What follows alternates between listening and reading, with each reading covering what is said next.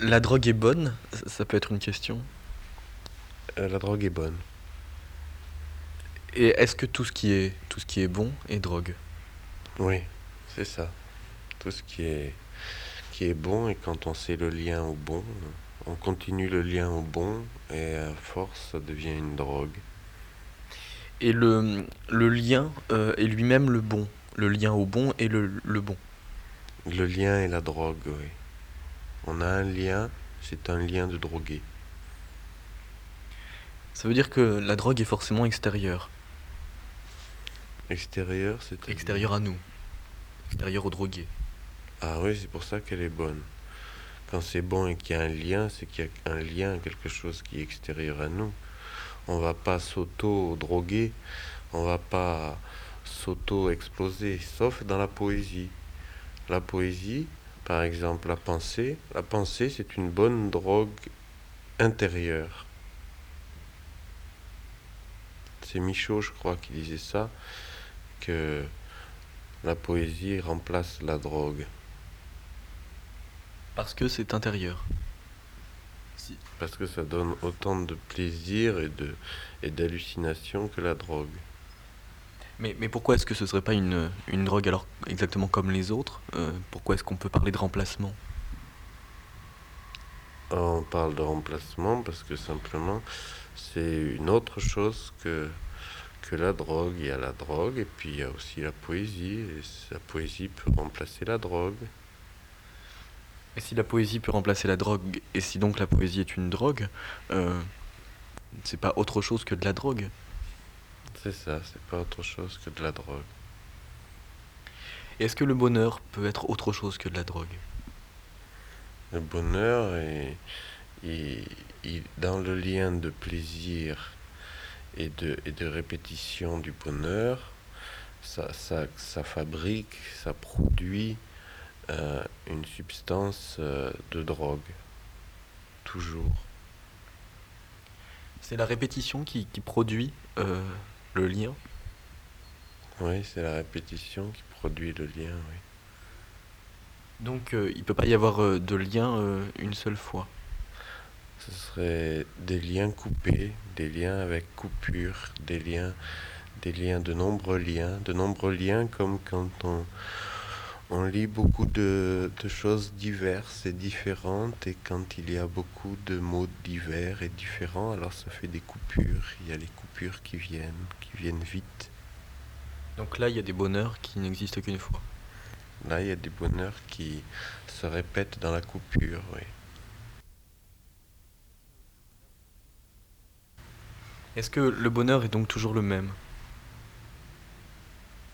S'il est toujours le même, identique, Ouais. pareil à lui-même, toujours pareil, Même quand on change de drogue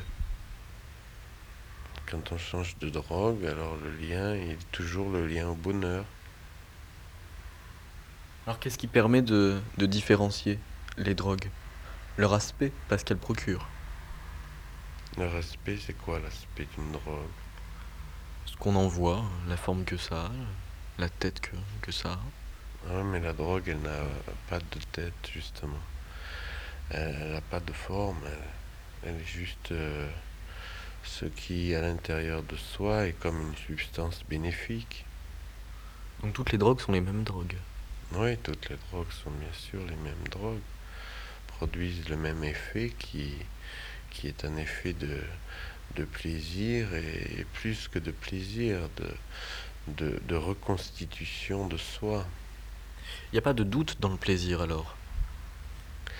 Mais c'est très animal, alors euh, euh, c'est assez violent, brutal dans l'aspect animal, c'est-à-dire que ça nous, ça nous tient à un endroit particulier de nos nerfs, les nerfs euh, de base, comme quand il y a un- une faim ou un vomissement ou un instinct, c'est animal.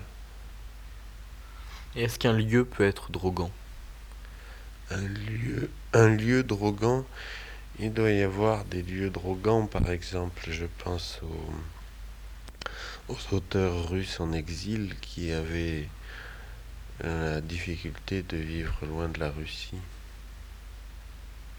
Donc c'est une fois qu'ils se distanciaient de, de la Russie que la Russie leur devenait drogante Oui, c'est-à-dire qu'ils avaient eu un lien avec euh, leur terre et ils avaient besoin de d'y appartenir, de cette appartenance. Et on a l'impression qu'il faut qu'il y ait de la distance pour qu'il y ait lien. Ben non, ce lien existait euh, auparavant. Ils s'en sont rendus compte douloureusement une fois que le lien s'est arrêté.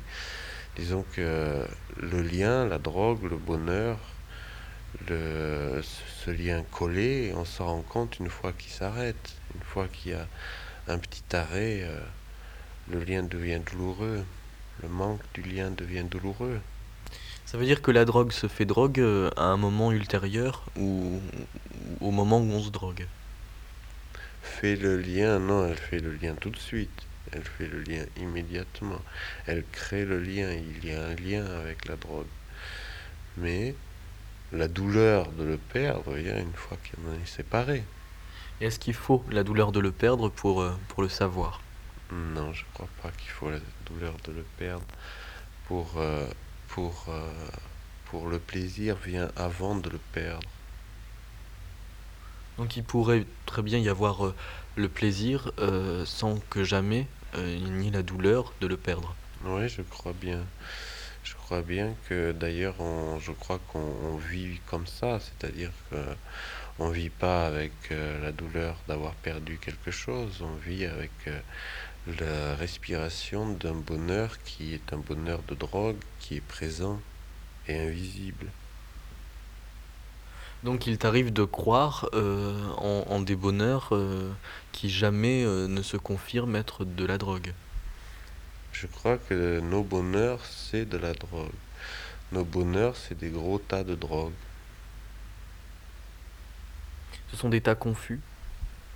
Ce sont des appartenances, des tas confus, des, des, des, des- des tas enveloppants.